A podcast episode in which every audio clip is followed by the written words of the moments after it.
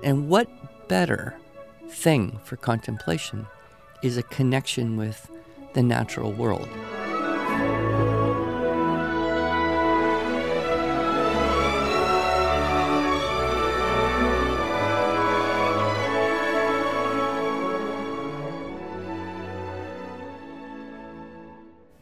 Hello, and welcome to the Arts of Language podcast with Andrew Pudewa, founder of the Institute for Excellence in Writing, or as many like to say, IEW.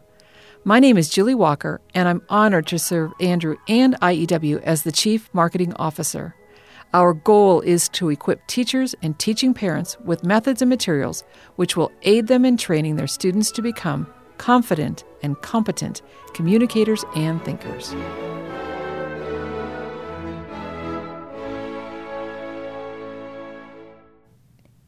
So, Andrew, we've had lots of conversations on this podcast over the years now. And a lot of times we spend time reminiscing about our childhood. Mm, yes. And I know that you and I are pretty close to the same age. And although I moved from Minnesota to California when I was in high school, you went to high school in not too far from where I went to high school, and we experienced a lot of the same outdoor activities growing up. And I was just thinking about how different today's world is with our kids, our kids, and now our, by extension, our grandkids. They don't seem to have as many opportunities to get outside. And I know you've done a conference talk that addresses some of these things. So if you don't mind, even though we're heading into some colder winter months ahead, I would love just to look forward to spring and maybe an opportunity to go outdoors and why that's important. Well, not everybody lives in a cold place either. Oh, this is true. but yes, I um I started this conference talk around the time I turned 50. I became very philosophical and I started to think about all the things I was grateful for. I started to think about my I started to have grandchildren, so you start to think about the world your grandchildren will grow up in. And I I realized that I was very privileged to have a tremendous amount of time outdoors mm-hmm. and in nature. And indeed, it is definitely harder for kids today to find that same kind of opportunity and uh, I happened to pick up a book called Nature Deficit Disorder by Richard Louv. And because I couldn't think of any possible way to express that idea in better terms, I simply stole the title of his book and created a conference talk. Mm-hmm.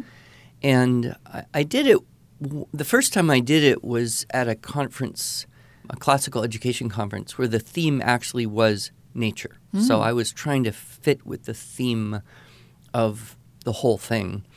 But it was well received, and so I kind of kept refining it and doing it again. And and now I would say it's a little off my normal subject of arts of language and teaching writing and memorizing poetry and all that stuff I talk about most of the time.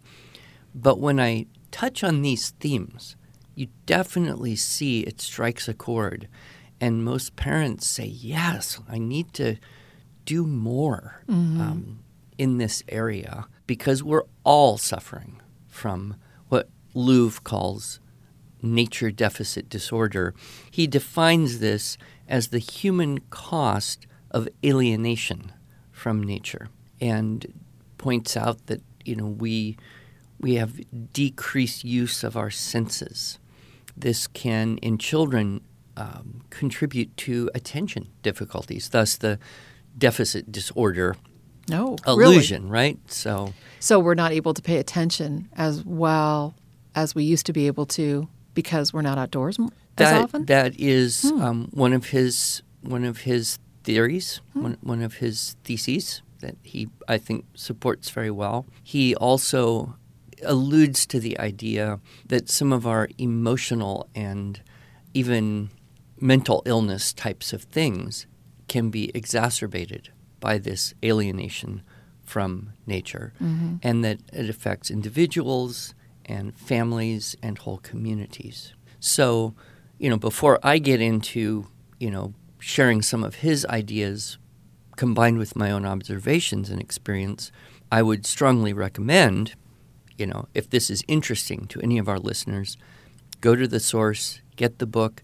Um, he's done a lot of work since this book was published, Mhm. maybe 14, 15 years ago, and uh, continued to develop and collect more uh, research and examples Right. of why it is so important for all of us, but especially for children in Mm. their developing years, Mm. to be connected with the natural world. And it's harder today than it was when we were kids. Right. And just so you know, listener, we'll of course put a link to this book that Andrew's referring to in our show notes. It's uh, Louv, L O U V, kind of an unusual Right. spelling. As I was contemplating this, I tried to identify either the most significant environments or the most significant individual events Mm. that I would say formed me more than anything else I, I can remember. And I listed five things, and I noticed that four of those all happened outdoors. Oh, interesting. And uh, you know, as you get older, memories do tend to fade if you don't, you know, reinforce them. And uh, we did a whole section of podcast on memory. Right. And you had that great quote from Twain. Yeah, when I was young, I could remember both the things that happened and those that didn't. But now that I'm old, I can only remember those that didn't happen. Right. But you know, I think it's those things with the greatest intensity and impact hmm uh, that will stick with us uh, later.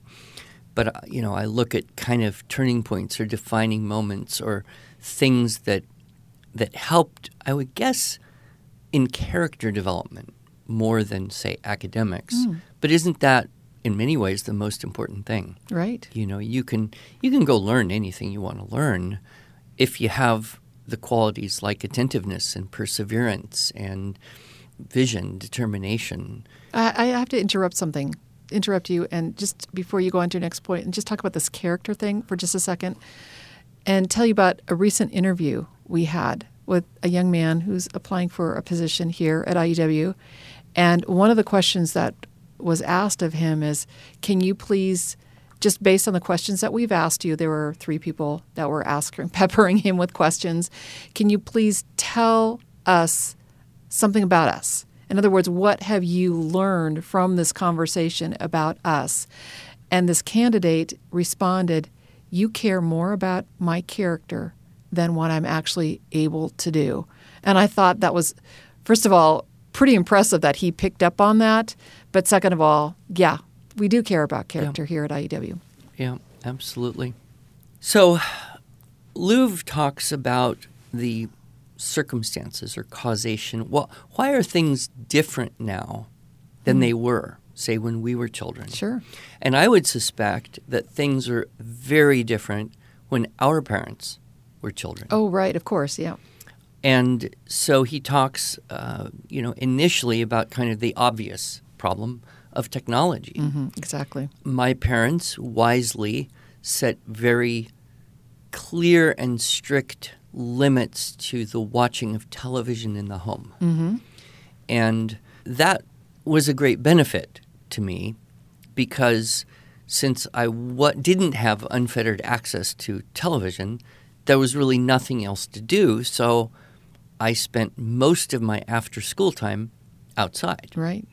uh, because it was more interesting outside, hmm unless it was pouring rain or something. Which didn't happen too often in Southern Not- California. No, not, not too often. And um, and I think today it's a lot harder because screens are just ubiquitous. It's Mhm. not as though you have to wait for you know your living room to be free to sit with your parents and watch an hour or two at the most of television. that comes on at a very specific time, Yeah. and it was not pre-recorded for you to watch at your leisure. Right. And I mean, we didn't even have VHS tapes, Nope. right? That's right. Um, so now we see, you know, kids are pretty much from a very young age continuously exposed and very attracted to screens. Mhm. There's even a term that has been coined uh, videophilia, Oh, interesting. meaning essentially an addiction to screens. Yeah. And so this has brought about the idea for so many kids that it's more interesting to be inside where there's screens and plugs than outside where there are no screens and plugs. But it's a it's a hugely different world. So in the course of researching his book, he went out and talked to first graders in New York City and said, "Where do you like to be?" And many of them said, you know, inside because that's where the things are the, mm-hmm. the screens and the plugs and the games and, and the mm-hmm. entertainment. So I remember just going outside to get away from being in the boring home. And then what do you do? You climb trees. And we had a school up the street. And I used to climb on the roof of the school and just sit on sit on the roof, you know, and look at the sky. And mm-hmm. and there were some canyons and places. And I would ride my bicycle for miles and miles and mm-hmm. miles. And what you know struck strikes me now in retrospect is my mother pretty much never knew where I was.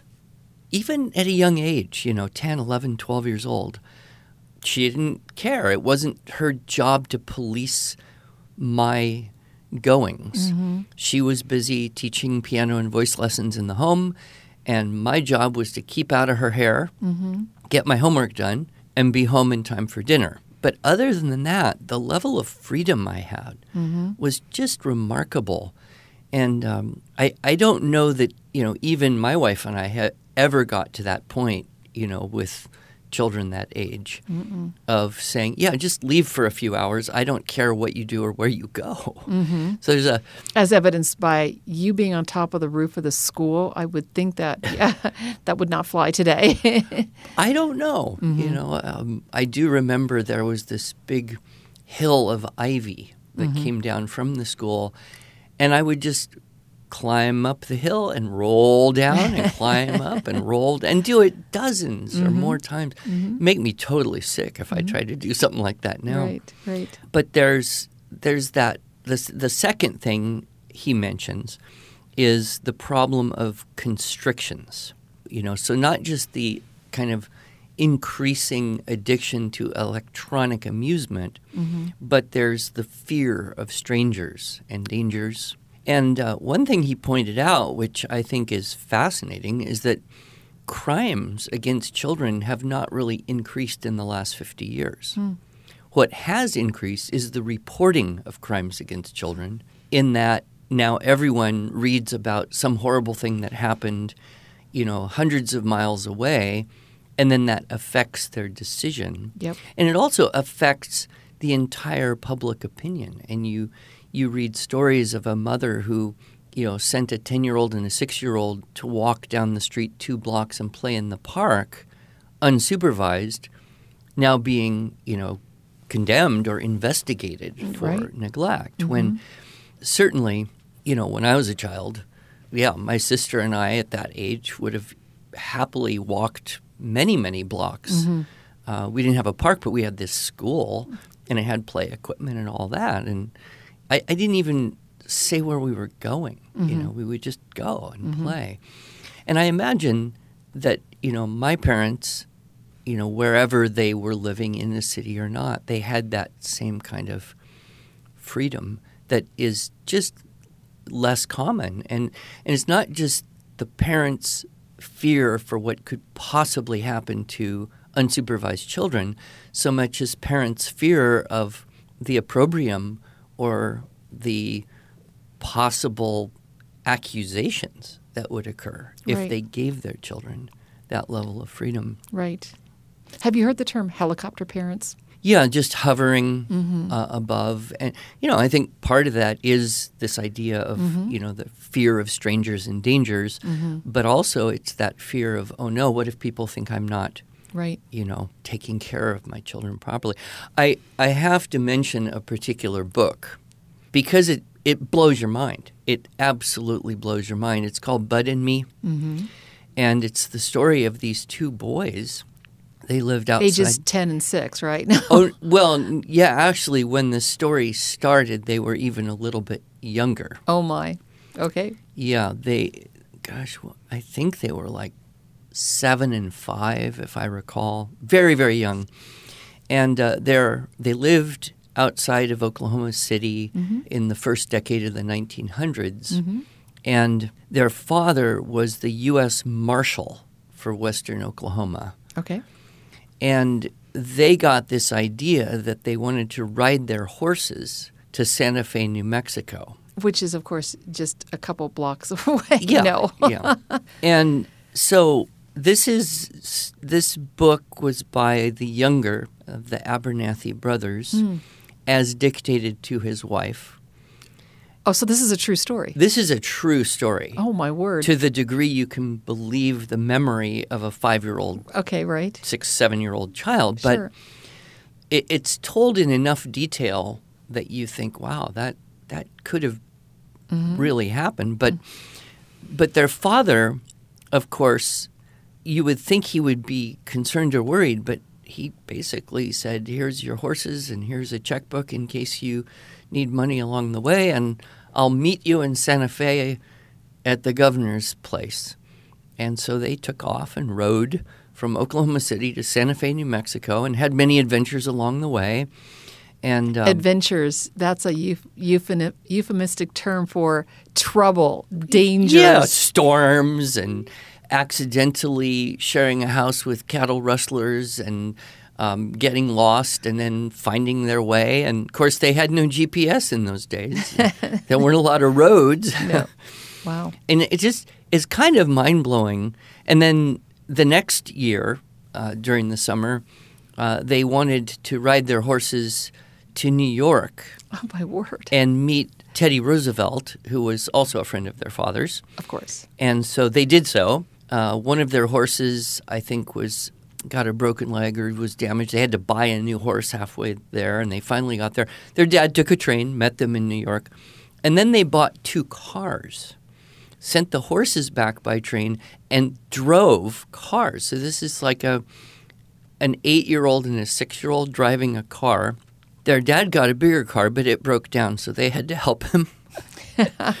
and they drove. And then the third year, they were now famous because they were all. And so then there was a, a periodical that offered them a, a huge amount of money, like ten thousand dollars or something, if they could ride from the Atlantic to the Pacific Ocean in a certain number of days. Right. Wow. And so they undertook this. They didn't quite make it according to the schedule because they got very lost, I believe, somewhere around Salt Lake. Okay.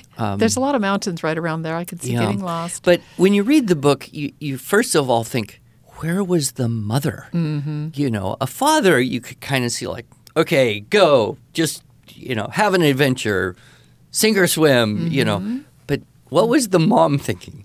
Um, and the second one you, you realize is there are just good people everywhere. And I have no reason to imagine that they didn't face, you know, some of the same possible disasters or Right. worse. And yet they kept bumping into people who were supportive and enthusiastic and helpful. It's a fascinating story. I uh, I got the audio book and uh, listened to it, and I thought this would just be a really dangerous book to read to your grandchildren. Well, and that's what I was wondering. Do you recommend this book as a read aloud, perhaps, to some parents who want to instill a little bit of independence in their children? Or do you think this could be dangerous? Hey, mom, see ya. I want to go visit Aunt Susie. She lives in Wisconsin. Yeah, I, I don't know. It's it's just a very interesting perspective on the difference, mm-hmm. the perception of Sure. society and children and all that. But a third thing he talks about is the achievement trap or just the mm. busyness of life. That Yeah. you know, a lot of parents are very concerned that their children have every possible opportunity. So, you know, if they go to school, they spend you know a good chunk of time in school, but then, you know, each day of the week there's, you know, some kind of supplemental thing, you know, Kumon math tutoring or ballet or soccer or uh, scouts or you know, and and so there's this tendency for kids to get overscheduled, and uh, he points out that you you just if you do that, you you don't have the time to just be outside. I um, remember when we moved here, my youngest daughter was around nine or 10 No, I think she was nine, and uh, we we moved out into the country So you moved from the central coast of California to, eastern Oakland, Oklahoma. to Oklahoma, Yeah. where you can't go outside all day long because it's either way too hot or way too cold. Yeah, not all the time. No. But, I mean, you get used to it too. Okay. I mean, you lived in Minnesota. You It's true. It's way too cold, but you still went out ice skating. On the lake, the frozen lake. Yeah. Anyway, I just remember this moment where I was in the house having a conversation with another daughter and uh, another young man who she ultimately married. And uh, my wife was somewhere else. And I was vaguely aware that my youngest daughter was not around. And it was starting to get dark. And so I, I kind of called for her and looked around the house. And then I poked my head outside and I called her name. And she answered. And I said, "S- What are you doing? And she, she said, Sitting on a mound. well, there was a big mound of dirt from part of the garden making or construction or whatever. It was just this big, like maybe five, six foot high mound of dirt.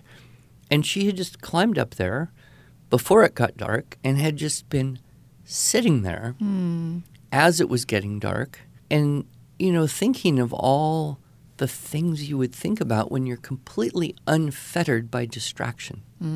Another uh, incident, I remember this one, this one really kind of opened my mind. Uh, I had another daughter, uh, about the same age. I think she was probably 10 or so. And the house we were living in in California had kind of a, a big window in the back and then the garden. And then I had a converted shop that was kind of my office. So it was mid-morning, 10:30, maybe getting close to 11. And uh, I had been working for a while and I needed to go do some stuff. So I came in the house to change my clothes, to whatever. I walked through the living room and there's my daughter staring out the back window, just sitting there doing nothing. Mm-hmm. And I remember as I was walking through thinking, she's doing nothing. This is the middle of the morning on a homeschool weekday. Where is my wife?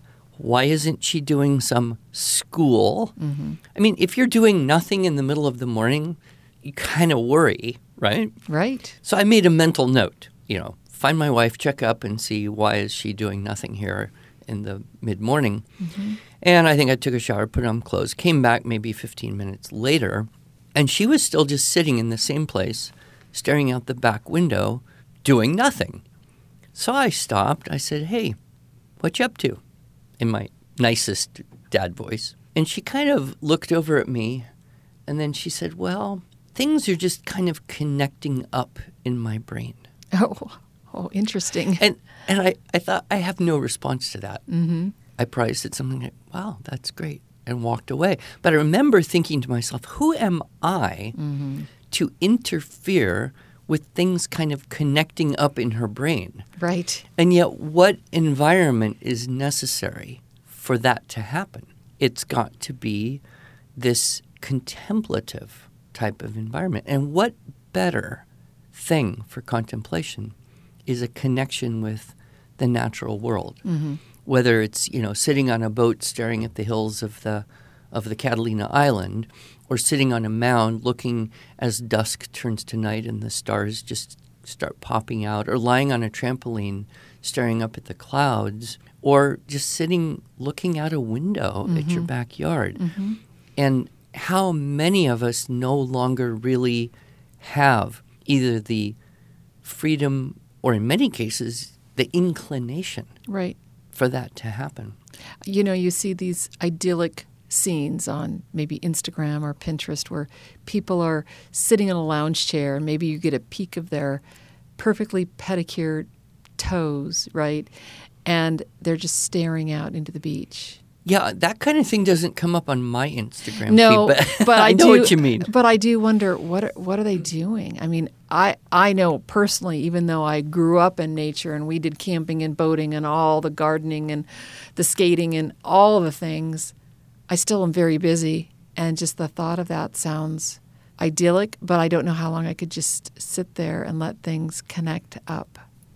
Well, you know, it's kind of the topic for a, a different discussion, mm-hmm. but there's so much research to show that for everyone, e- even including, you know, people in the second half of their life, like you mm-hmm. and me, Like you and me. our attention span is fractured. We do not have the same ability to concentrate as we did 30 years ago. And for young people who've never grown up without the constant influx and visual hyperstimulation of screens. And and there's even, you know, this videophilia mm. translates to anxiety. Like you mm. take someone's phone away mm-hmm. or you lose your phone for a short period of time, it causes an emotional, visceral, physiological almost a panic. Mm-hmm. Mm-hmm. And you know, I I've noticed, you know, sit down and read a book, even a good book, you know, that's engaging, it's like every few minutes my mind goes to mm-hmm. somewhere and do I need to check my phone? Did someone text me? You know, mm-hmm. is my next Words with Friends game ready to play? you, know, all this stupid stuff. Mm-hmm. But it's it's it's essentially broken our ability to contemplate more deeply over long periods of time, whether that's in reading or study or or anything. The uh, the third thing that he talks about is restrictions on children in nature. Certainly, these days it would be completely impossible for two young boys to ride two horses from one major city to another Yep, Yes. or to legally drive a car. And, and that's just part of the growth of population and the building of the infrastructure. But we do see uh, it's almost kind of been taken to an extreme. Louv talks about the what he calls the treehouse syndrome, which is the criminalization of play in nature. So he cites as one example a family in Ohio that had built a treehouse kind of a normal thing to do if you have a big enough tree and the skill to do it in their front yard of their own house that they theoretically owned. And uh, they were ordered by the city to remove it. Can you guess why? Um, the HOA didn't allow it. Um, close. Okay. Yeah, the, the area was not zoned for outbuildings. Oh, wow. Okay. You know, so, you know, what is that? I remember um, where we live in California, we visited some friends who had a, a newly built home in a newly built, very nice subdivision where they had gone to a lot of work to put in, you know, artificial streams and larger sized trees and uh, landscaping in, in this common area. And the children who lived there were strictly forbidden to play in the stream. Oh, wow. Well, why? Because if you're a little boy and you see a stream, what are you going to do? You are either going to try and float a boat down the stream or you're going to try and block it out. You you dam it. Yes, you do. dam the stream. But the children couldn't. You see, they would be damned if they did dam and damned if they couldn't. So, so this idea, and even it has gone so far as to what I think most sensible people would think is kind of an extreme. Mm. The PETA, you know, the group Mm-hmm. People for Ethical Treatment of Animals, which I have been told in Alaska is actually people eating tasty animals. But nevertheless, uh, they were, you know, there was an effort to try and eliminate the fishing merit badge from the Boy Scouts of America because fishing is, you know, hurts the fish. Mm-hmm. Even if you throw the fish back, you know, and, and so you're just thinking that that's kind of got to an extreme because so many men, you know, grew up fishing. And what mm-hmm. was it? Well, it was chance to just look at the lake or be on the ocean. It was a chance to mm-hmm. have conversations with your uncle or your cousins or friends. It was a chance to chance your luck and maybe bring home some something that your mom would like to cook up and eat. And I remember spearfishing at Catalina Island as a kid and being so proud when I could get a fish and my mom would cook it up and we would eat it. So, you know, we kind of have to, you know, realize that if we want to find places where kids can be free, we're going to have to work a bit harder because there are so many more restrictions happening. Right. Now I know you have a couple more, but Well, those, those are kind of the circumstances and causation, oh, okay. uh, the basic context for it. There's a lot more detail, of course, in Louv's book. right. And then the second part would be to talk, you know, about some of the consequences Oh, uh, of the nature deficit disorder. How is Okay. that actually affecting us in more detail? And, and then talk about what are some solutions. okay. So next week, then, consequences of these restrictions that have now been placed in our children and society, and some solutions of what we can do We to can make it better for them. yeah. Okay. Till then.